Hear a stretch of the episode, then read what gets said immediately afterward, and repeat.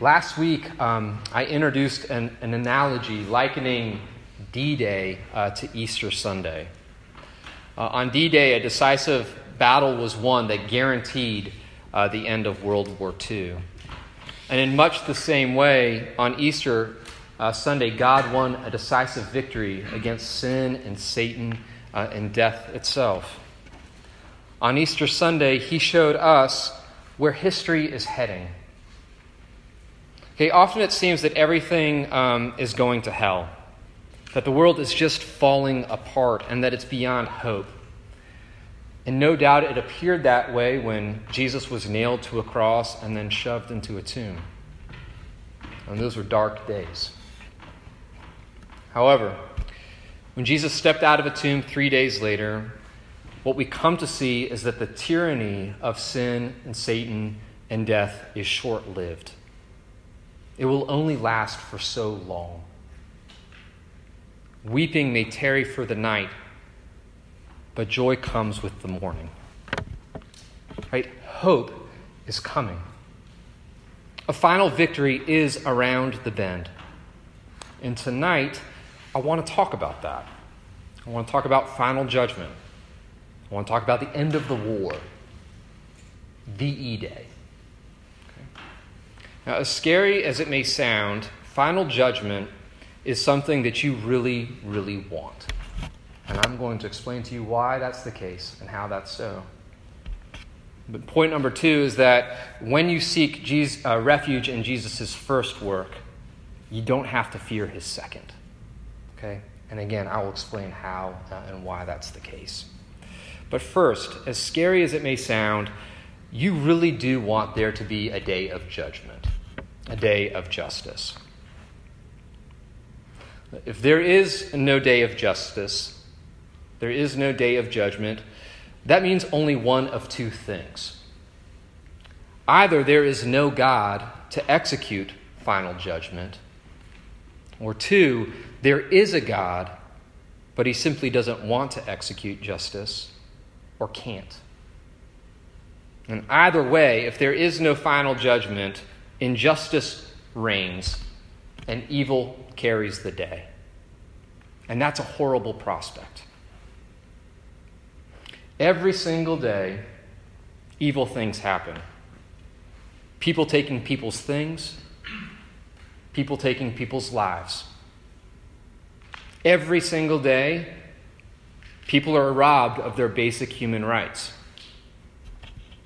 Every single day, billions suffer abuse and live in a constant state of fear.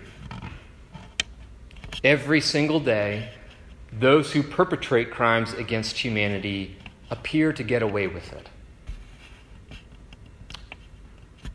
Two days ago, 64 people were killed in a shopping mall fire in Russia. Most of the casualties were kids. This was no ordinary fire. People died because bribes were paid so a mall with no working fire alarms and blocked fire escapes could pass its fire inspection. People died because of corner cutting, corruption, evil, and injustice. Yesterday, I heard a Russian father interviewed on the radio. This dad lost two kids in that fire. And he said, I was lucky. You're like, how could you be lucky? He says, I was lucky because at least I got to identify my kids. Most parents, all they had was half the skull of their child or an arm with some of that kid's clothing on it. Now, I had to turn the radio off at that point because the pain of what I was hearing and the horror of what I was hearing was just too much for me to bear. But if there is no God, what happened in Russia two days ago is life in a nutshell. Injustice pays, and people suffer. The end. In 1971, a man named Idi Amin became president of Uganda after a bloody coup. Right? Once in power, Idi Amin started wiping out political enemies, religious leaders, journalists, artists, lawyers, and members of various ethnic groups. During his eight year presidency, Idi Amin murdered close to 500,000 people. Now, do you know how many people that is? If you filled Patrick Gymnasium to max capacity 155 times, that's how many moms, dads, sons, and daughters Idi Amin killed in eight years. Patrick Gymnasium filled to the max 155 times. That's what 500,000 people looks like, feels like. After eight years in office, Idi Amin flew to Saudi Arabia, where the royal family allowed him sanctuary and paid him a generous stipend so long as he stayed out of politics. The country he left was in ruins, hundreds of thousands of people gone, but Idi Amin, well, he got to spend the last 25 years of his life in a plush Saudi Arabian hotel, living in the lap of luxury like a millionaire. That, Vince Gilligan says, galls me to no end. Y'all know who Vince Gilligan is? He's the director, the creator of the hit TV show Breaking Bad. Has anybody watched the show Breaking Bad? Okay. For those of you who are unfamiliar with the show, it's about a high school chem teacher named Walter White who is diagnosed with cancer. And in order to pay his med bills and sort of secure his family's financial future, he starts making and then selling crystal meth. His product is really, really good business is really, really hot.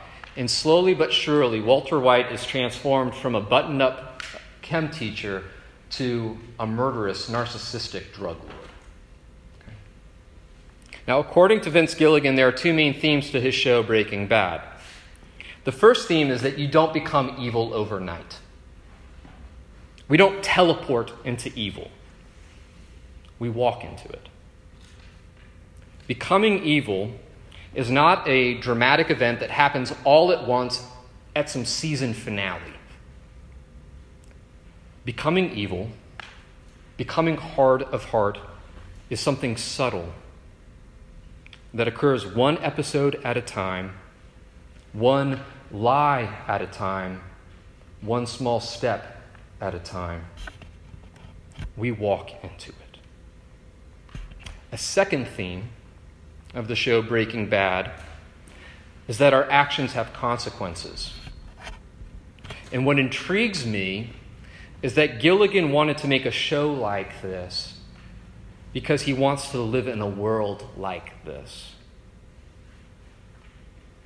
As he puts it, I can, I can stand the thought that there's no heaven.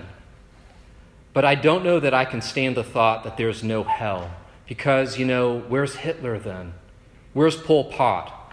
There's got to be some kind of payback. This is the tension that Vince Gilligan lives with, and maybe it's the tension that you live with too. See, Vince Gilligan wants justice, but philosophically, theologically, as an atheist, justice for him, like real justice for him, is fiction. It's found only in TV shows like Breaking Bad. And even then, that's a stretch rape, murder, cheat, steal, die a millionaire. Or live in poverty, sacrifice your life to save orphans in a Calcutta slum. It makes no difference in the end. Idi Amin, Mother Teresa are in the same place if there is no God. There is no justice. And that, Gilligan says, is what keeps him up at night. That is what galls him to no end. It's not the thought of hell that disturbs him so much, it's the thought that there is none.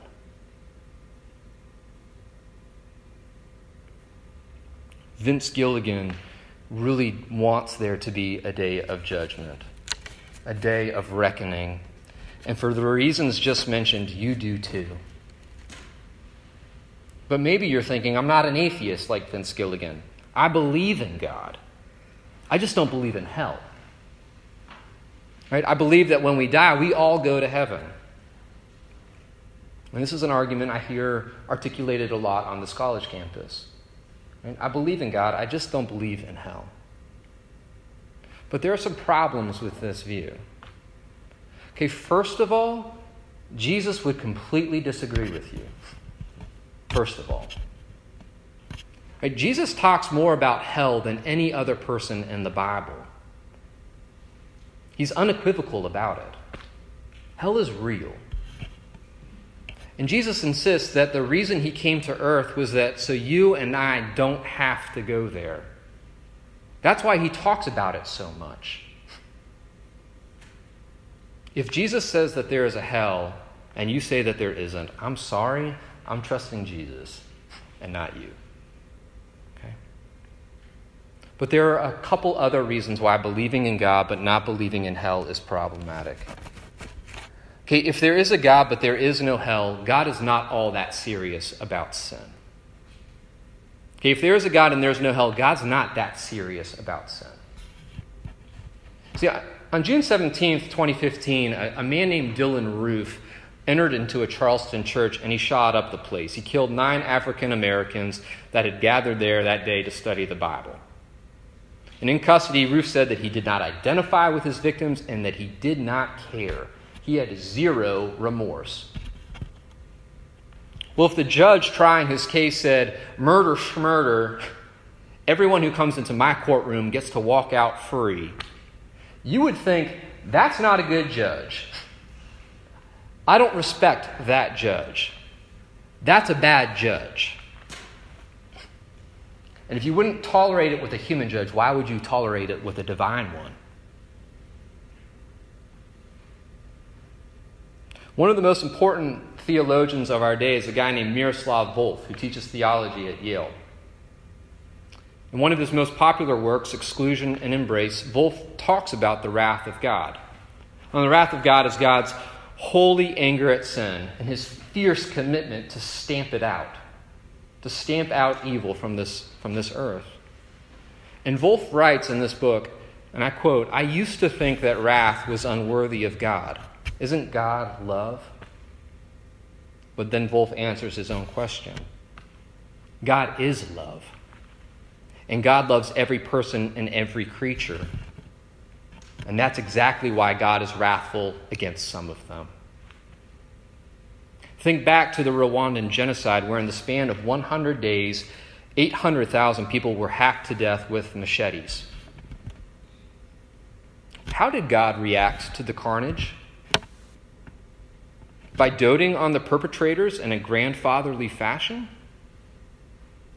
By refusing to condemn the bloodbath, but instead affirming the perpetrator's basic goodness? As though I used to complain about the indecency of the idea of God's wrath, I came to think that I would have to rebel against a God who wasn't wrathful. And I want you to pay attention now because this is his most important point.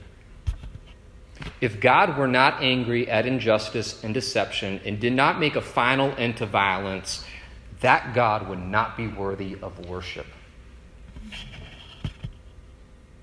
If God were not angry at injustice and did and, and deception and did not make a final end to violence, that God is not worthy of your worship. Volf is saying that it makes no difference, if it, if it makes no difference how you live and what you believe, if everybody gets into heaven, as it were, God's not good. And you shouldn't worship him. A God like that does not take sin seriously. But thirdly and finally, a God like that doesn't take free will and love very seriously. It's important that you know that God loves you. I will tell you that every day. God loves you way more than you love Him. He does. He's always open to you, He's always ready to receive you. However, you're not always open to Him. What the Bible says and what your life communicates to God and may be communicating even now you say to him, Leave me alone. Get your hands off of me. I want to do things my own way. A Christian is someone who doesn't want to do that anymore, who recognizes the foolishness, who recognizes the foolishness and the destructiveness of rejecting God, who wants to be near Him and not far away from Him anymore. But there are those who go through their entire life hating God, wanting nothing to do with Him. Leave me alone. Get your hands off of me. It's my life to live. And this attitude towards God, leave me alone, get your hands off of me, is ultimately what hell is. Hell is the choice to live without God, to do whatever you want, to have his hands off you, spread out for all of eternity. It is that decision writ large. God doesn't send people to hell so much as give it to them. God doesn't send people to hell so much as give it to them. If you want to live an autonomous, independent life, get your hands off me, leave me alone, you can, scary enough, get what you wish. The choice to love God or to hate Him is a real choice. And because it's a real choice, hell is for real.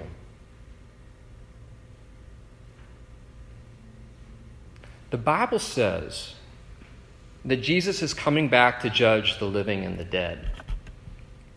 And this is something, friends, that you actually want. You actually want this. This is good news.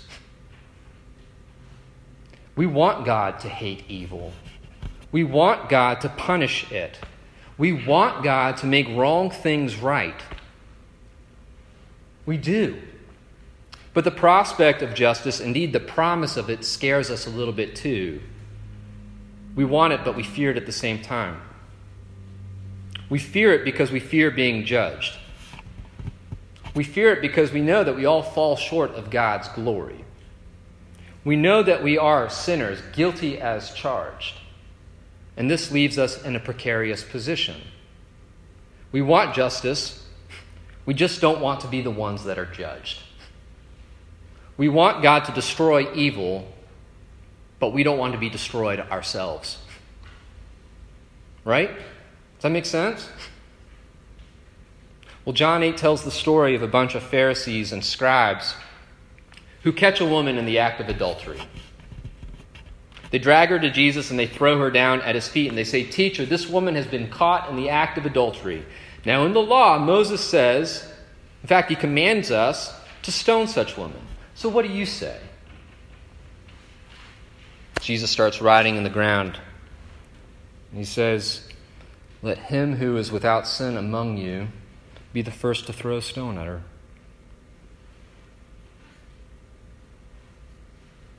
Let's quiet for a little bit. And then beginning with the oldest, down to the youngest, they all start to walk away so that only Jesus and the woman are left standing there. A guilty woman and an innocent man.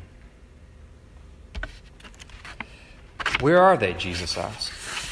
Has no one condemned you? No one, Lord, she says. Neither do I condemn you.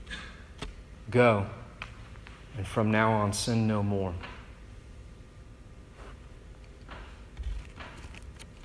sinful woman escapes judgment. And it's not because she's innocent. And it's not because adultery is no big deal. I mean, in God's eyes, adultery is a capital offense. Frankly, all sin is. According to the scriptures, the wages of sin is death. You sin, you deserve to die. So, what does her being set free mean? Is justice abrogated? Is God not serious about sin after all? Well, it turns out he's deadly serious about it. God takes sin so seriously that he punishes it to the extreme. But here's the twist God hates sin and he punishes it to the max, but God loves you. Which is why he's willing to be nailed to a cross and to bear sin's punishment for you in your place. See, he was crushed for our iniquities. He doesn't crush us for ours. He's both the just and the justifier of the one who has faith in Jesus. Remember, Jesus said, Let him who's without sin be the first to cast a stone? Jesus was the only one in that crowd without sin that day, the only one who could throw a stone. And yet he didn't. He doesn't. He doesn't stone this woman to death, and he doesn't stone you to death because his entire mission, when he came the first time, was a search and rescue mission, not a seek and destroy mission. He came to die for sinners, not to put them in the ground. The reason why she and he and we or she and you and me can walk away freed men and women is not because we are innocent, and it's not because Jesus doesn't care about the demands of the law, right? He does. He cares about justice way more than you and I do. But the reason why guilty parties like you and me can walk away freed men and women is because the one who could condemn us, he's joyfully willing to be condemned in our place. As tonight's passage reads, Christ has entered into heaven itself to appear in the presence of God on our behalf. That's verse 24. Not to sacrifice the blood of another, not to perform, not to sacrifice some goat or some lamb, like priests were doing annually on the Day of Atonement. Verse 25. Instead, Jesus made a once and for all sacrifice something that does not need to be repeated. He laid down his own life. He himself was the Lamb, the Lamb of God who takes away the sins of the world. And his once for all sacrifice was good enough and powerful enough to cleanse the sins of everyone, past, present, and future, all around the globe. Verse 26. This is why he came the first time. Verse 28. But again, in verse 28, it says he will appear a second time. And when he comes again a second time, it's not going to be to save us from sin's penalty. He did that already. When he comes a second time, it is to save us from sin's presence altogether, to finish it, to end the game, to wipe it out. VE Day, game over. Now, why is it necessary for Jesus to come into, in two stages? You know, why not do this all at once? Well, come on, think about this, okay?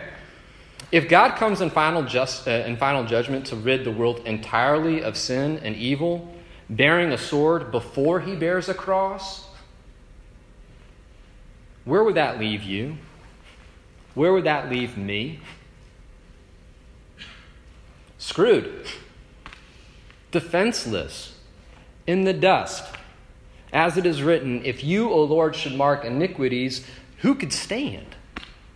Nobody.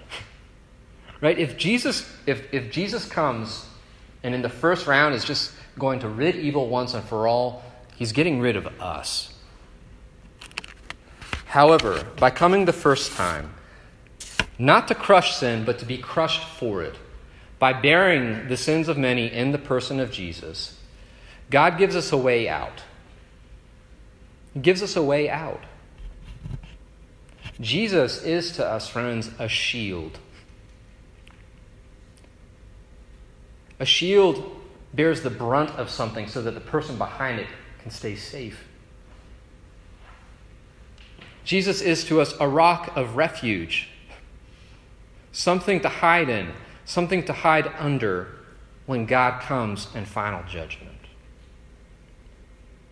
All who look to Jesus, who hide themselves in him, who wash away the stain of their sins with his blood, they have nothing to fear and nobody to fear on that great day.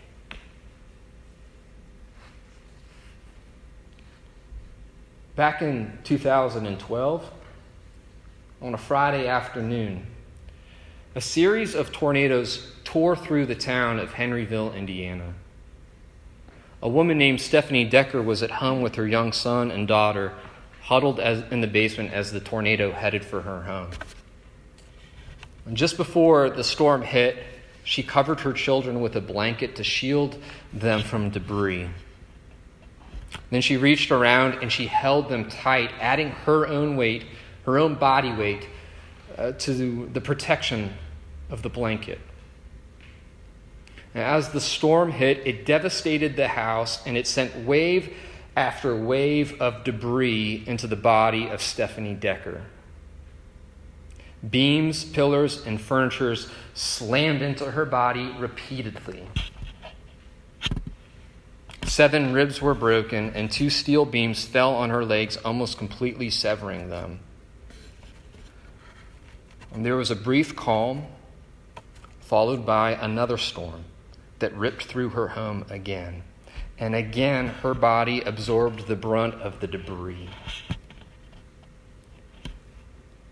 Stephanie Decker would survive the storm, but she lost both of her legs.